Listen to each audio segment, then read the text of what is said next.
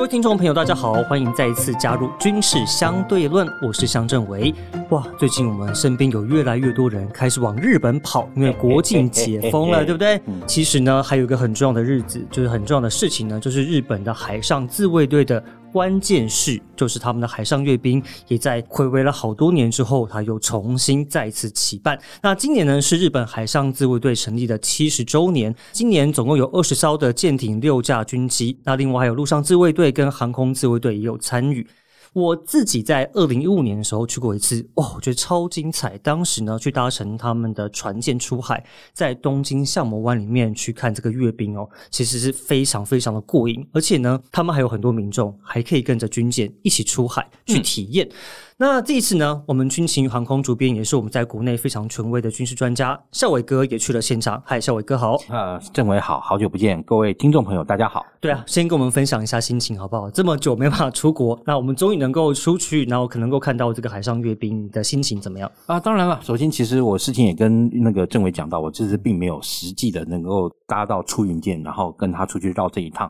为什么呢？因为这一次哈，也因为疫情的关系，其实我很早也就报名了，而且我自己的那个目前经营的这个小媒体啊，YouTube 这个节目，我们啊也可啊得到了允许，的确也可以派一个人上去。但这一次的问题就是说，因为疫情的关系，虽然说这次的记者全部集中到这个出云号，因为如果像那个郑伟你自己去过的话，对，你就知道，其实海上自卫队在办这个活动的时候，他其实会把哈我们这种用意不明的外国记者，对不对？通通放到哪里？那个关越先导舰，对，这次这个关越先导舰啊是哈不知火号啊，也就朝日级的第二艘。其实你说它是朝日级吗？我其实我看它那个船型啊，它严格上来讲，它就是在哈最早春雨级呢，摩拉沙美这个船哈建造以后，你可以看到摩拉沙美到后面的高波，到后面的秋月，到现在的这个朝日，它基本上其实完全造一个非常相同的舰型去做修改，嗯哼，啊等于说把你这个雷达越装越多，然后上层结构越造越大。但是你如果以整个船型来讲的话，它大概就是从哈最早的春雨级啊，逐渐的这样一个放大。嗯，那它啊过去像我想正为那次去啊，一五年那次去你是摆在那个关越先导舰上面嘛，对不对？对，然后后面呢就是关越舰。那这一次呢，它基本上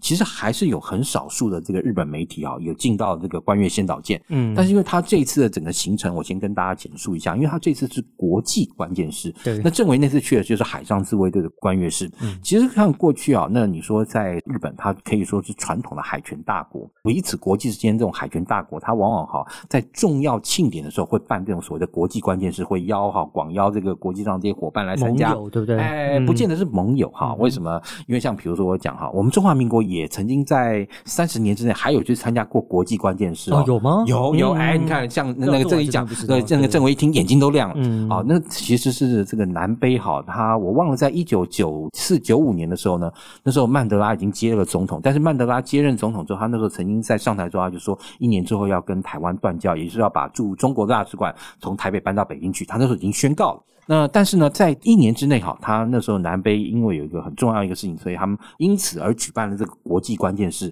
那次因为当时我们在国际上，应该说在南非，南非还好。那那时候南非是因为承认中华民国为代表中国唯一合法政府嘛，所以他邀请中国代表的时候，其实就是邀请我们中华民国海军去参加。所以我们那时候我们海军还真的去了，而且大家想说，哎，我们海军去的话，我们摆在哪一个位置？因为以国际关键事来说，基本上你这个船在海上排列或这个出场的顺序啊。是按照国民的缩写，所以像大家如果有印象的话，当年陈前总统随便去参加那个教宗若望这个保禄二世的这个葬礼的时候，他的位置是摆在 China，为什么？因为教廷承认中华民国为代表中国唯一合法，他用是用他的国民的那个，他是摆在 China 的这个地方，对，所以我们那时候也是摆在 China 这个位置，所以那次是我们中华民国海军大概目前来说，如果未来没有什么大的变化的话，大概也可能也是短期内绝后的一个事情，还真的参加那次国际关键事。好，那日本的这个自己的这个观念是它本身的这个做法上来讲，就是如政委所说的啊，一大清早接到这个防卫省或海上自卫队的这个告诉你的时间，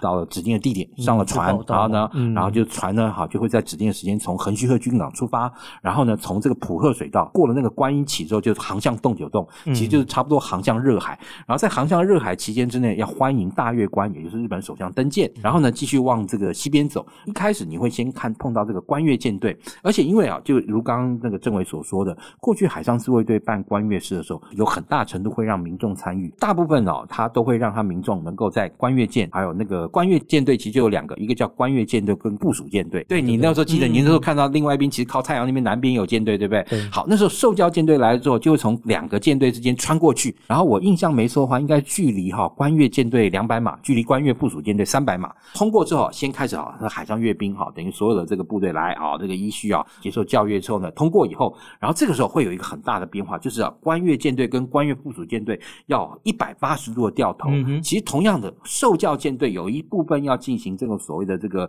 呃训练操演的时候，他们也会做一百八十度的掉头。但那个时候呢，啊，我们讲到原先你这个受教舰队是在观阅舰队南方，所以如果天小的话会黑一塌糊涂，没办法拍。但是那个时候换过来之后，哎，你就会变成观阅，哎，观阅舰队会摆到它其实受那个受教舰队的南方，朝向洞九洞，朝向正东航行，然后会有一些这个教育科目。这次的这个教育方式啊，其实跟传统的观阅方式很类似。那其实我也参加过两千零二年海上自卫队成军五十周年的时候，专门办的一次国际关键式。那次因为就是两千年是海上自卫队关键式，两千零三年也是，因为他们海上、陆上、航空好每一年会举行关阅式，对对对，轮轮流的 rotate。所以那一年哈，两千零二年，因为刚好也不逢好自己海上自卫队关阅，所以他们专门办了一次。那次在东京湾里面，我们在秦海上船哈，然后航行经过那个彩虹桥之后呢，然后往哪边武滨的海边走，然后那时候是采取静态教育，也是各国军舰通通在那个东京湾里面哈下锚，然后大家就在每个下锚啊，对下在那边看。受教舰队是下锚，然后每个船然后就是那个下锚，那摆在那边，然后那时候大月关小泉纯一郎嘛，等于说他也会接着啊，接着哪个国家什么船，然后大家互相敬礼一下这样子，哎，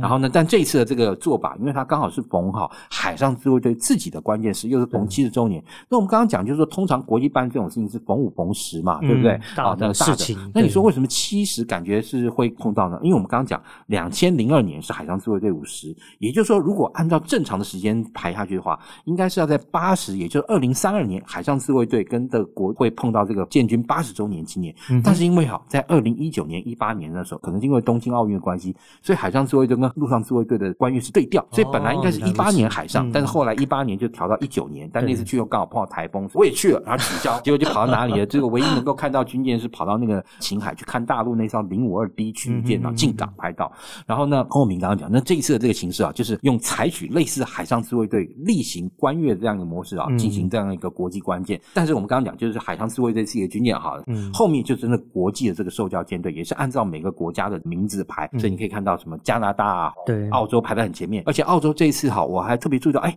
什么澳洲是派那么多船啊？四艘船，一艘巡防舰，一艘驱逐舰，然后一艘科林斯级的前舰也开去了，然后后面还有一艘战斗支援舰，加拿大两艘船，印度三艘船，哎，我奇怪，我说怎么这一次这么多船？后来好才知道，就说啊，以这种国际关键事办完之后，他是六号办完国际关键事，七号紧接着就会有一个海上搜救演习，就是国际海上搜救演习。OK，搜救完之后，马拉巴马上接着登场。在菲律宾的这个联合演习，其实不是，他这个马拉巴这次摆到这个就是伊豆诸岛啊，就是其实到这个硫磺岛啊，这个父岛母岛这一带，这个海就直接打掉了。哦，所以呢，这个才看到哦，原来这些啊有这么多的这些船呢，他们主要那个原因其实是好。来参加海上关键事之后，马上就打这个马拉巴。所以其实关键是哦，对我们这种军事记者或者是对军事迷来讲，它是一个很难得的机会，因为你可以同时间。不管看到日本的船舰也好，你甚至可以看到其他各国平常不太有机会去接触到的船舰。对，但是其实这一次可以说是在疫情之后第一次开放，所以跟过去来讲，它有什么样不同的限制？对，像我们刚刚讲到，就是说过去啊，海上自卫队自己班关键时候啊，它的关越舰、关越附属舰队，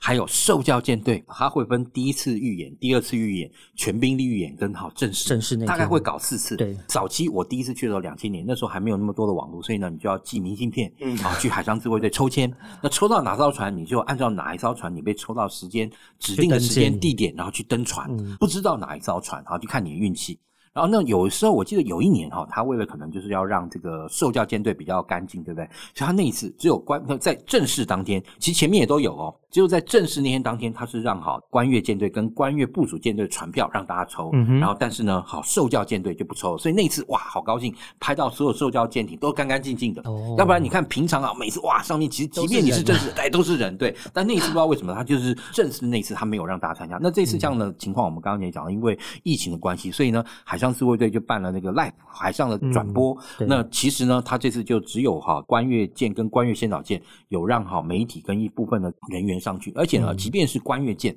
啊，因为我们这次我们也有派同事上去嘛，所以其实有看到他这次媒体缩限缩的这个数量非常少，而且也只有一些重要的这些国家这些大使呢，因为整体来讲，他把人数控制在一个没有群聚的这样一个情况下，也很妙。但其实它船很大，出云号是关越舰，那关越先导舰是我们刚刚讲不知火，那上面也有少部分的这个同业上去，嗯。但是跟着不知火上去的他们是横滨港出去，所以我们那天在横滨港拍到一大堆军舰出海，什么最上啦、熊野啦、爱宕啦、不知火啦，还有大金那艘前舰，甚至几艘两栖舰啊，什么运输舰，就在我们前面从这个好精彩。对，其实哎，我自己来讲没有直接上到出云号出海，我的那个呃伙伴上去，但是那天光是拍那个军舰出港哈，在非常过瘾，哎，对，就很多骚啊，都哇，那个下午一整个下午都在忙那个事情，连午饭都没得吃。所以接下来看哦，这个光是在岸边，我们就可以观察到这么多的日本的军舰。对。但我们接下来就要谈到一个比较严肃的话题了，就是你自己的观察，因为我们知道在近几年面对这个区域安全的变化，其实日本自卫队的船舰他们。做了很多的改装跟升级。对，我们我们就以出云号来原本的直升机护卫舰来讲好了。在过去几年，它改装它的飞行甲板，它现在能够承载 F 三十五 B 对短场起降的战机。嗯，所以你在这一场的这个关键事当中，你还看到日本他们有哪些改变？好，其实当然，首先你说以海上自卫队来说啊，当然你说为什么会选到出云跟它的姐妹舰加贺来做升级？要提供这样的条件，也还是要看到就是说本身啊这个载台的改进啊，因为最早那个个海上自卫队哈，他们的这个建立以后。其实美国海军啊，让海上自卫队的这个建军的这个过程中啊，基本上来讲还是在美国的这个控制，呃，控制。我想说，安排规划，安排规划，哎，对对对，他们所以哈，海上自卫队它其实有两个不同的兵力，嗯，一个叫做哈护卫舰队，OK，另外一个叫做护卫舰队底下会有一个叫地邦队，嗯哼，那护卫舰队底下分四大护卫群，包含像横须贺、五广岛旁边的五港，对，哦，然后另外还有一个叫佐世保，然后另外一个在日本海那边叫五鹤，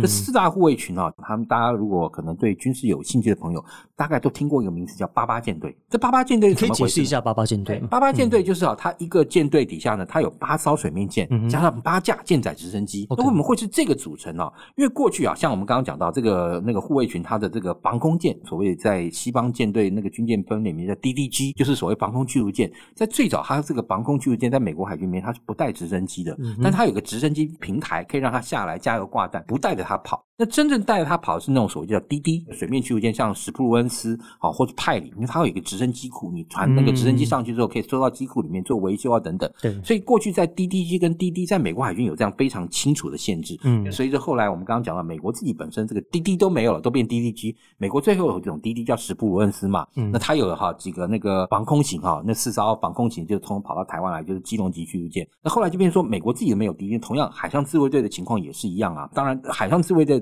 其实还是有。滴滴，但是我刚刚讲了，就是说他们的 DDG 哈，从一开始那个金刚级那四艘，到后面他们开始造了爱宕，跟后面更新的这个竹柄，跟最近的两艘一七九跟一八零。那这两艘船呢，其实他们就是依照美国的伯克级驱逐舰后面的构型，就 Blytwo 以后呢，它也增加了直升机库。嗯，你可以看分野在哪里？美国的伯克级驱逐舰早期的那个 DDG，DDG 五十二到 DDG 七十六，它这一系列船它都没有直升机库，为什么？就是因为它过去有 DD 直升机库，对，然后它就变成。DDG 不需要，嗯，那那但在海上自卫队反应就变成说，是它后面哈，这后面四艘神盾的这个驱逐舰有加了直升机库，但是呢，它的这个滴滴哈，就是说那它的滴滴也一样还有直升机库，所以你看日本的滴滴很妙，它上面只带一架直升机，嗯哼，你看它的那个 RST 其实只有一个轨道，嗯，干嘛？你说它那个不管是春雨到后面的高波，到后面我们刚刚讲到的那个秋月到最近的朝日，那么大的直升机库只能拉一架直升机进去，那但它多余这个直升机摆哪里？有一个非常特别的设定，叫做。直升机护卫舰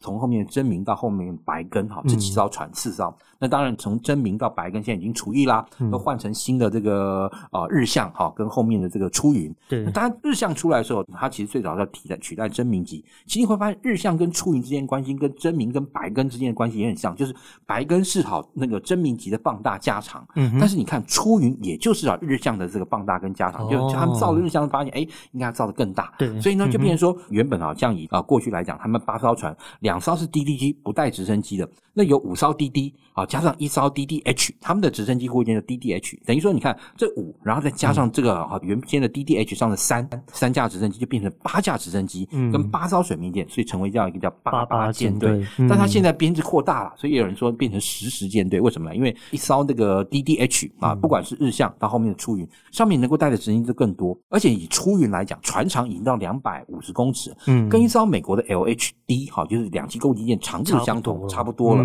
所以就是说，它甚至于上面可以让 F 三十五战机做短距离起飞跟垂直降落。所以呢，也因为这样，那美国也同意他出售那个购买 F 三十五 B 以后，他就把他现在那个 DDH 后面两艘，所以他后面的出云跟那个加贺，第一阶段先把直升机的这个甲板加厚，涂层加厚，跟好那个做这个防热的问题。因为为什么呢？F 三十五起飞的时候，它哈跟特别是降落，降落它的尾管哈是要朝下，对它那个尾管哈。喷出来的那个尾流是热的，当然它虽然说它前面那个就是举升扇那是冷空气，但后面热的热的直接吹到甲板不得了，所以它要做这个防热做强化处理。好，那后面第二阶段听有听说他们的计划是要把整个飞行甲板前方还要加宽，因为它原先的 D D 啊 H 的这个舰首那个飞行甲板前面也是哈舰缩型的，然后跟要配合它底下这个船首，但它后面哈要整个哈加宽，让它成为哈类似像美国的这个 L H D 两栖攻击舰一样完整的长方形的这样的背景甲板。对，嗯嗯嗯，所以你觉得，因为你刚刚提到说，它有包括地方跟所谓的那个护卫群，对对，所以他们在任务工作上其实是不一样，不一样。像比如说哈，我们这次去有看到很新的那个。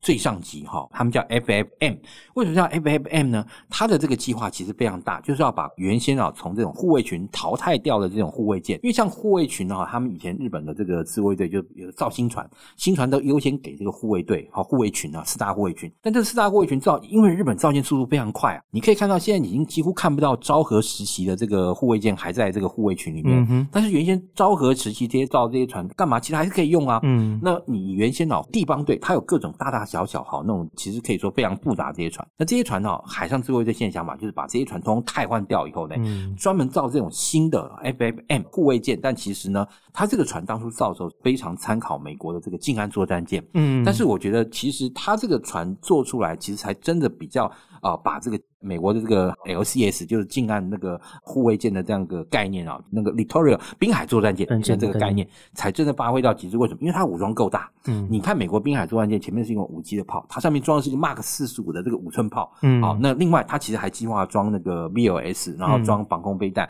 那后面有一个海公洋。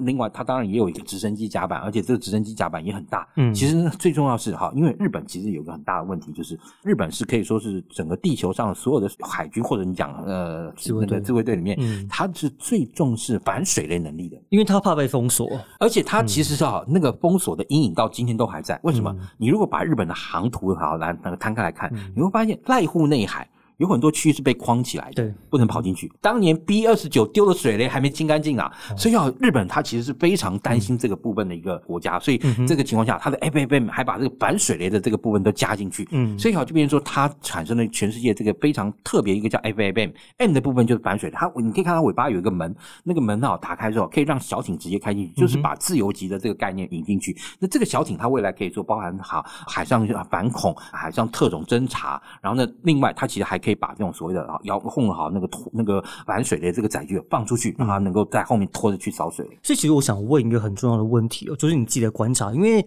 前首相安倍晋三他曾经说台湾有事就是日本有事。我们先不要问说日本会不会出兵好了，你自己的观察，为什么台海发生战争的时候，对日本来讲？会有这么大的影响？其实就讲到水雷。二战的时候，日本其实这个国家真的是被美国彻底的封锁，而且封锁到非常惨。你说后面他为什么要进行这种所谓捷号作战？海上是叫捷一号作战，陆上叫捷号作战。其实我印象我看过一个名称叫特一号作战，反正就是说他打通陇海哈平汉跟粤汉铁路，平汉粤汉他把它打通，所以后来你看他一路打打到襄阳嘛。而且也因为好那个时候我们中华民国国军一九四四年还被日军打落花流水，让当时的这个同盟国怀疑我们中华民国抗战。的决心跟能力，但是我觉得这个，因为毕竟你是面对一个已经好初步工业化的日本，然后中国基本上那个时候还是个农业社会末期的这样的军队，而且又又因为你所有的沿海线都被封锁，你根本没有重武装能够运进来，所以你被日本那个打得满街跑。也讲难听一点，个人认为是非战之罪。但是当时的确这个事情对美国对华的援华政策产生很大影响。但是当时日本为什么要搞这个节号作战？很大一个原因就是它整个沿海的海路都被美军好封锁很惨。像甚至你说好那个一九四四年打完那个雷伊泰海战之后，对不对？日本最后比较像样的这个战舰哈，长门跟金刚剩下两艘嘛。嗯，你知道金刚在哪里被集成的吗？就在基隆北边呢，嗯，他要从基隆开回日本的时候，被开出去就被美国那个前舰蹦了那个鱼雷，就命中，就沉在基隆外海啊。嗯哼，所以好，日本的整个国家跟他的这些海外的殖民地，或者说他南洋这些领土，基本上海运是完全被美国切断。嗯，这个时候其实他你可以看到，为什么日本海上自卫队第一，他非常重视反水雷；第二，他超重视反潜，所以他自己的前舰跟反潜能力是世界目前来讲，可以说大概除了美国海军之外，大概最强。我觉得他说第二，没有人敢说第三啦。这样这个这种这种情况，我真的是这么觉得。好，主主要真的还是来。自于上次战争的这样一个阴影跟这个影响，其实日本在二战哈末期。你真的可以说，对他国内民众来说，只能用很惨的这个情况来形容，因为他所有的海外那个海上交通都被封锁了，所以其实也造成今天其实日本民众哈对战争是极度的反感。嗯哼，然后很很多人哈，特别是很多对岸的朋友，觉得说啊，那个因为他们可能认为先天上认为日本因为过去的军国主义又拒绝哈那个在他们主政者的拒绝对这个啊军国主义对中国大陆造成的伤害拒绝在这件事情上道歉上来讲哦，所以呢其实哈那个大陆民众可能会认为日本可能很军国，可能很右派。可能怎样？但如果你像比如我自己这样很长期的跟日本朋友，而且很长期去的话，我其实我注意到一件事：日本其实是一个极度反战的国家。嗯啊，你看他这种什么基地开放、军事开放的时候啊，好像很多人去。对。但这些人他们是对 event 有兴趣，日本人对 event 有兴趣，军事迷也对 event 有兴趣。你看这是像比如说哈那个国际关键是哈那日本军舰开放哇，日本那些招募官也是啊 使出浑身解数，看到年轻人说哎你要不要来参加什么体验飞行啊什么？对对对，然后来体验一下干嘛干嘛。就是因为日本的自卫队招生严重不足啊，啊，所以他们很希望能够有人去当自卫队。那同样的，你以这个日本的民意曲线来讲，你会发现，通常一个国家从好战到反战，通常大概也是跟一个从这个那个右派到左派，大概是一个常态分配。嗯大部分国家如此。日本你会发现，反战的这个那个区块特别大，然后往这个那个好战的陡降，所以它这个情况非常明显。所以哈。因此，哈，日本的民众其实对于哈，如果要牵涉到国外这种战争或冲突，他其实是非常保守，而且非常抗拒的。所以，那我就直接问：如果今天台海发生战争，你觉得日本会来帮忙吗？我觉得他在美日安保的架构下，要提供美军一定的援助，那个可能是跑不掉的。但是他可能会对美军提供比较大的部分是在后勤跟支援上。嗯因为哈，你刚刚讲到台海有事，就日本有事。就我这次去也跟一些日本的这些专业的这些那个媒体哈，有也有见了面，然后大家有沟通过，我得到。的一个印象哈，其实是这个东西，台湾有事，即日本有事，是安倍的遗愿，OK，但是不是日本的政策哦，所以他们有这个想法，但他们没有办法真正的付诸实行，或者他们只能付诸到某一个程度，对对对。那其实像你刚刚提到，他可能最重要就是要保护他们所谓的这条自己的海上生命线的安全，对生命线的安全为主。如果好未来。万一这个就是中国统一战争，外来真的如果很不幸的发生了，北京方面呃让这些所谓的日本或是美国，他对他采取策略是中立性的，也就是我不事先攻击你，国际之间这种军事冲突中，谁先对谁开火变得非常重要。你看，其实以俄乌冲突来说。我很诚实的说，你会觉得俄罗斯真的完全没道理吗？但是俄罗斯错就错在哪一点？他自己先动手，所以你看国际舆论一面倒向乌克兰。如果好，未来万一真的那台海之间发生大家最不愿意见到这个状况，北京对在台湾周边活动的外军的力量，嗯，采取一个中立态度，我绝不先动你。那这时候你觉得日本或美国有理由先对解放军动手吗？对，好，所以好，他甚至于哈某种程度还我尊重你们啊，在南海的这个对于日本的海上生命线的这样一个呃维持弄。这个需求，我不为难你们。那你觉得？他们有理由吗？嗯，这是很现实的东西。在国际之间，很多事情自己国家利益的重要性最大。当然，我们不能讲说，好，解放军今天一定如何如何如何，或一定实力很强如何如何，或怎么样怎么样。但是，任何一个国家现在在西太平洋地区，如果跟大陆发生了实质的军事冲突，那对两方来说都会是一个非常大的一个冲突的那个会产生一个非常大而且很难以唾弃的这样一个后果。所以，我不认为。日本在未来台湾真正有事的时候，会真的愿意哈用最极端的方式来帮助台湾。当然，你说情报的支持啊，那个战情资讯的通报啊等等，这个部分有没有？我个人认为，以现在双方或多方情报交换的情况下，是一定有。那你说真的要他跳下来来帮我们，我觉得我们不要太乐观，自己的战争自己打，然后自己的国家自己保护。没错，好，非常谢谢孝伟哥从日本带回来的第一手观察，其实真的是讲的意犹未尽。而孝伟哥真的还有很多东西可以跟大家分享，也希望未来有机会可以找孝伟哥再上我们的节目。好，以上就是这一集的军事相对论，非常谢谢您的收听，如果有任何您想要关心的题材，也欢迎留言跟我们分享。我是向正维，我们下次再见，拜拜，谢谢大家。